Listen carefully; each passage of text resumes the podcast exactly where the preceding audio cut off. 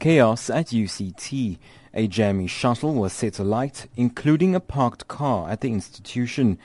Students also destroyed artwork from one of the buildings. Police say they were forced to take action when the protest turned violent. This student says police have been heavy-handed.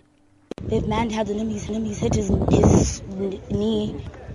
The only reason I'm emotional is that this is what we have to do to get management to listen to us. If it means signing a paper to ensure insourcing or ensuring that students aren't homeless, this is what we have to do. Rusleyan is a member of the Roads Must Fall movement. Black SUV came and screeched to a halt right next to us. Men got out, unmarked private security got out.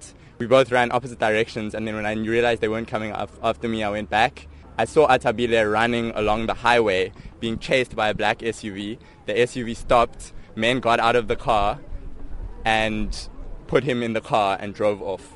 Police were called to the university after protesters took art from the building and burnt it outside the Jamison Plaza. RMF protesters had failed to meet a 5 p.m. deadline to remove the shack. Attempts to form a human chain to prevent its dismantling were unsuccessful. Private security and police took down the structure. Protesters have complained about an alleged lack of accommodation for students. UCT management has condemned the protests. The institution's Elijah Moholola says they will take steps against those responsible for the damage of its property. The university definitely condemns the vandalism. We also condemn the protests that are disruptive. We are highly concerned that what is supposed to be a peaceful protest over an issue that as a university we've even acknowledged that it's a challenge that we are facing, the accommodation challenge. We've acknowledged that, and we've repeatedly stated that we are working tirelessly to ensure that this is resolved as soon as possible. Police have opened cases of housebreaking and malicious damage to property.